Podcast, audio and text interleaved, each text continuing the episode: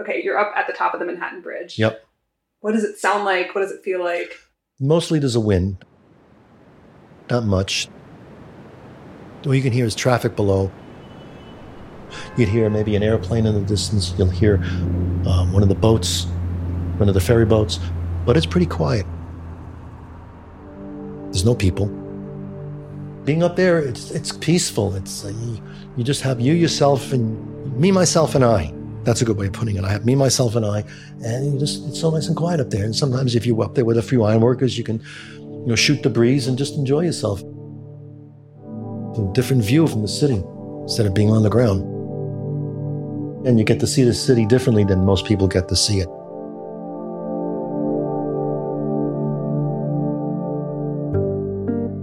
Dave Frieder has climbed 20 of New York City's bridges. Literally, he's climbed them, walking along cables, gripping onto steel beams, standing on the tallest towers, bracing himself against the wind. People call him the Bridge Man. It's honestly dizzying to think about, and it's even more dizzying to look at the photos Dave has taken. Because Dave Frieder he isn't just a climber, he's also a photographer. He's taken hundreds of photographs of these bridges, from every angle you can imagine, and from some angles you probably can't imagine. His photos capture something elemental about these bridges, in all of their angles and symmetry and stillness. When you're up there, you're with the bridge, you're at one with the bridge. I visited Dave at his home in New Jersey, not far from his favorite bridge of all, the George Washington Bridge, which people call the GWB. In his house, he has relics from the bridges of New York City everywhere. He's got real lights that used to hang on the Triborough, pieces of original rope from the GWB. He has an encyclopedic knowledge of these structures, almost like their history is a part of him. And I'd venture to say that Dave might know these bridges better than most of us know ourselves. I'm Rebecca Seidel, and this is Abridged, a podcast about the many roles that bridges play in our lives as gateways to history, architectural icons, in between spaces, and carriers of memories. I started doing this show because, if you couldn't tell already, I love bridges. A lot. Growing up in New York City, I always had to cross a bridge to go anywhere else. And as I got older, I started seeing these structures as almost living things, each with their own personality. They stand still, but they're full of movement. They make everything around them come alive.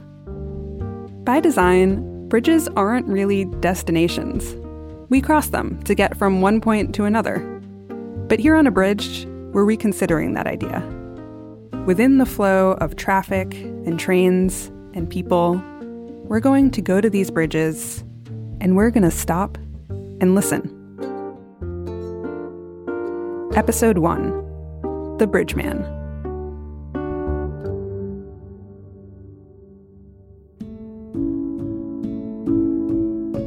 When I was, I think, six, seven years old, my father bought me an erector set and I had fun making all kinds of little toys with it, a little circular saw, and actually a, little single leaf bascule bridge. I think that's what got me started with building and putting things together. And I'm always looking down, never had a fear of heights.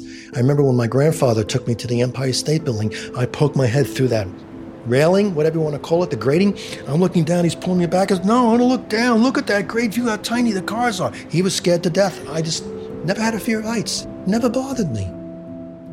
I think it's so cool, yeah, but I do respect it. You have to respect the height.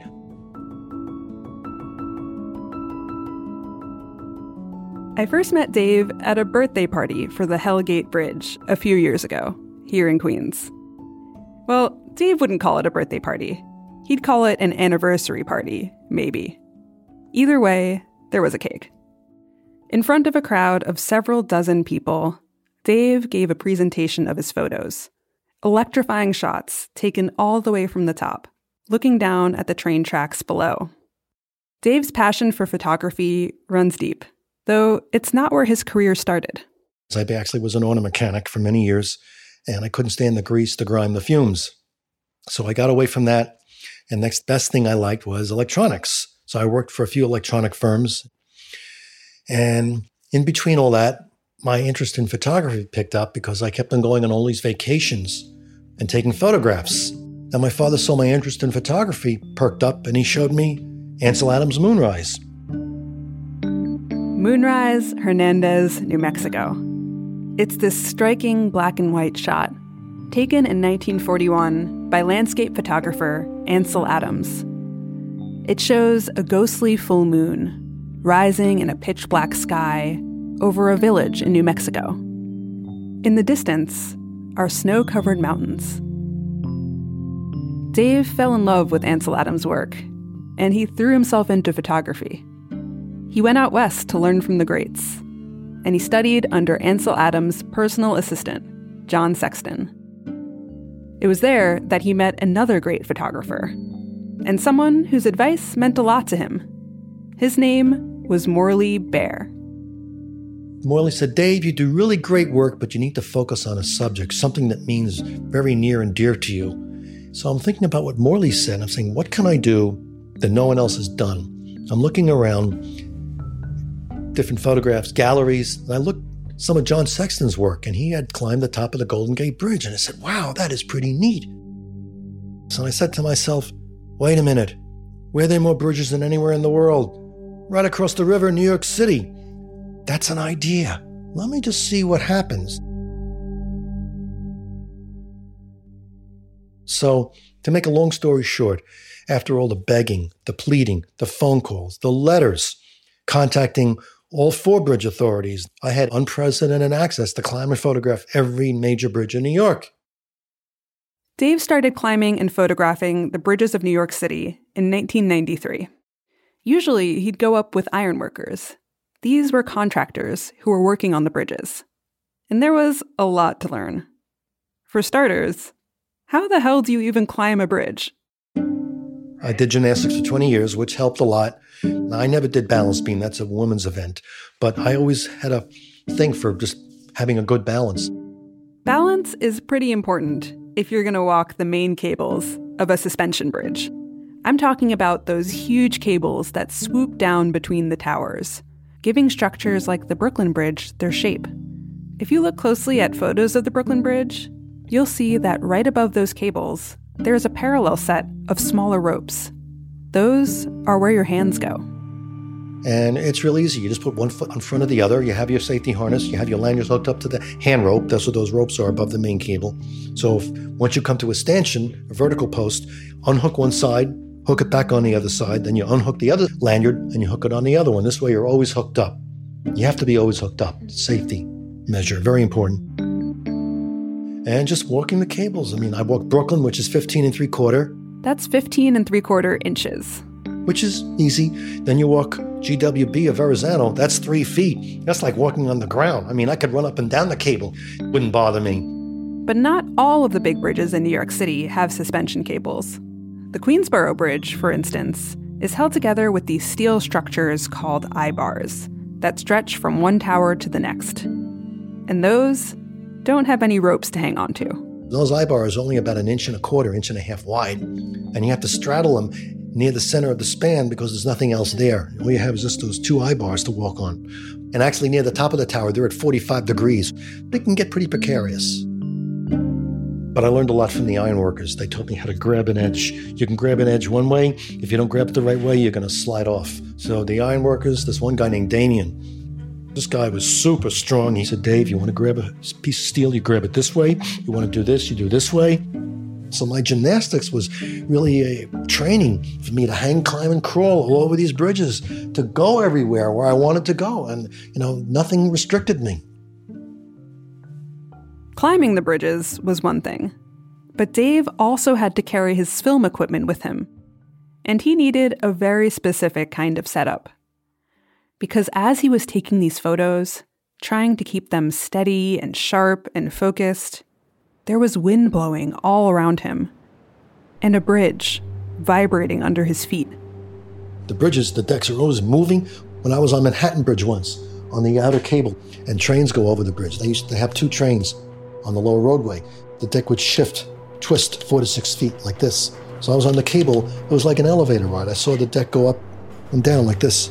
Wow. And I'm there and I'm hooked up, of course, and the trains are rumbling below me. I go, wow, this is great. And the whole thing is shaking you know, like an earthquake. But I got some views looking through the truss work that you'd never see. Looking at his photos, you feel like you're up there on the bridge with him. You see beams crisscrossing into the distance, cables swooping down below you like you're at the top of a roller coaster, towers stretching all the way down to the water. And you see all kinds of details things you might not have noticed before from the ground, like the crowns that are perched at the very top of the Queensboro Bridge. And in the background, always, the water, the city, the sky. I mean, the views you get, people think, oh, you get crazy views up there. I get great views, but I'm more interested in the structure. To me, they're giant sculptures. I became so interested in them, I became part of them in a way. I mean, I don't. Uh, because I know them so well. I've climbed all over these like a spider, more than Spider Man. You know, see Spider Man climb all over the bridge. I climbed all over these structures. I've been everywhere on these bridges. And then you become part of it.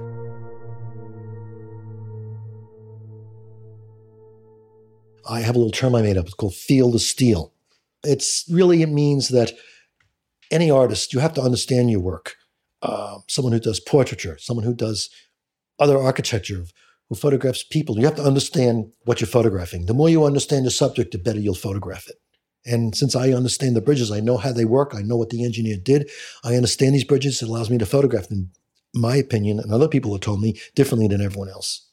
I know what's going on. I know what this bridge is doing. I know how it functions. So it allowed me to photograph them, I think, more, maybe differently, but more intensely. Put it that way. That's a better word. More intensely. Dave climbed the bridges again and again in the 90s. And he hit a routine, or at least as much of a routine as you can hit when you're climbing hundreds of feet above the rivers of New York City. I'd be at a bridge at 7, 8 in the morning till like 3 or 4 in the afternoon. So, but I'd be up there most of the day, most of the whole day. I'd bring with me some water, granola bars. Maybe once or twice I'd bring a plain turkey sandwich, no mayo, because, you know, heat can destroy the mayonnaise.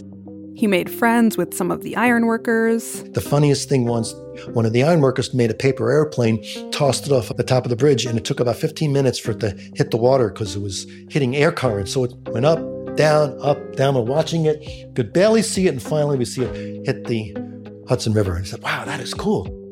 He built up trust with city officials, and people started recognizing him. He became the bridge man.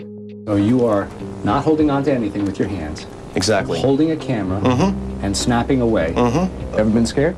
Uh, no, not from heights, but I've been attacked a few times by peregrine falcons on uh, the Throgs Neck Bridge. I really didn't have any problems as long as I did everything by the book. Everyone, Dave, come on, have a good time. Perched on top of these bridges that he'd gotten to know so well, Dave got photos of New York City that no one had really taken before. And then the day came that changed everything 9 11. That hit me hard. I am still depressed about 9 11. In the wake of the September 11th attacks, security got tighter all around the city. And Dave could still climb the bridges, but it was much harder to get the permissions he needed. And there was something else. The city he loved just wasn't the same anymore. He remembers doing one climb not long after 9 11, where everything just looked different. I did get a view looking south, and there was nothing there. So, I mean, it was kind of like vacant. I said, the sky's missing something very important. And, you know, it's kind of somber. It really is. The New York that I knew was gone. It's not the same. But Dave has memories of the New York that he knew and loved for so long. And he has them in print. He told me about one snapshot he has of that version of New York City, what it used to be. It's a photo he took from the top of the Manhattan Bridge, looking out at the lower Manhattan skyline. People call it my moonrise. Remember going up that day, it was a cool, kind of cool day. It was a nice spring day. That was also, I think it was April 17th or 18th. And it was kind of hazy. There was no wind. And I'm up there for a few hours. Then I noticed the wind picked up to about maybe 10 miles an hour. And I saw the sky clearing. I said, oh, wow, maybe I'll get a nice sunny day. Sure enough, the sun came out. The sky became a blue black. And that's like, oh, wow, so clear. No haze, no smog. Then I noticed from the north, clouds started billowing and building, and they started moving south. I said, oh, man, I better get up there. On the very tops of the towers of the Manhattan Bridge, there are these huge ornamental spheres, big globes. They're not easy to climb. Dave had climbed up these spheres before, but this moment, with the clouds, it had the potential for a perfect shot. So Dave started climbing. And it's really cumbersome to climb up that sphere. You see that like ladder pattern. I had to use that. And don't forget, I'm upside down. My camera hanging behind me to climb up that sphere, get up there, then hook up my safety harness around the steelwork, then stand up. So I'm just standing up there, and I saw these clouds coming across. So I said, let me do the color first because I think I know what I want. The clouds started moving, rattled off 12 exposures, finished the color magazine, flipped it off, put the black and white magazine in, put the yellow filter in, firing away with the camera. The clouds moved away, last frame, gone. I said, the moment's gone. And when those heavy clouds moved away, there was just some thin white clouds. I said, that moment's gone forever. And this says New York. I mean, you have the both bridges, downtown Manhattan, the clouds, Twin Towers, the Woolworth Building. That was the best one.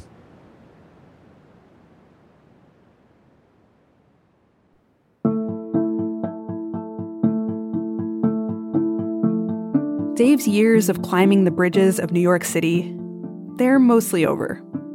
But he still has all of his photographs of the bridges and the city, these moments and these structures suspended in time forever. He's compiled his photos into a book called The Magnificent Bridges of New York City. It came out in 2019. You can find out more about the book on his website, davefrieder.com, where you can also see his photos up close. I'll link to it in the show notes. I'm Rebecca Seidel, and remember, the next time you're crossing a bridge, try to look up and imagine what it might be like, all the way up there, to look down.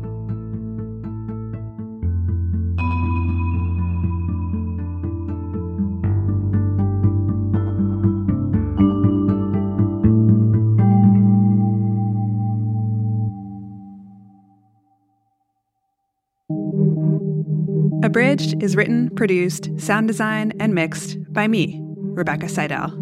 The executive producers are Ian Enright and Megan Nadolski at Goat Rodeo.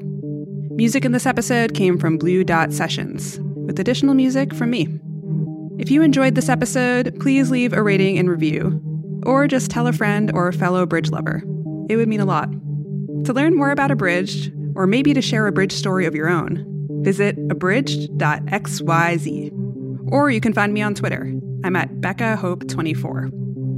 Thanks so much for listening, and stay tuned for more episodes soon.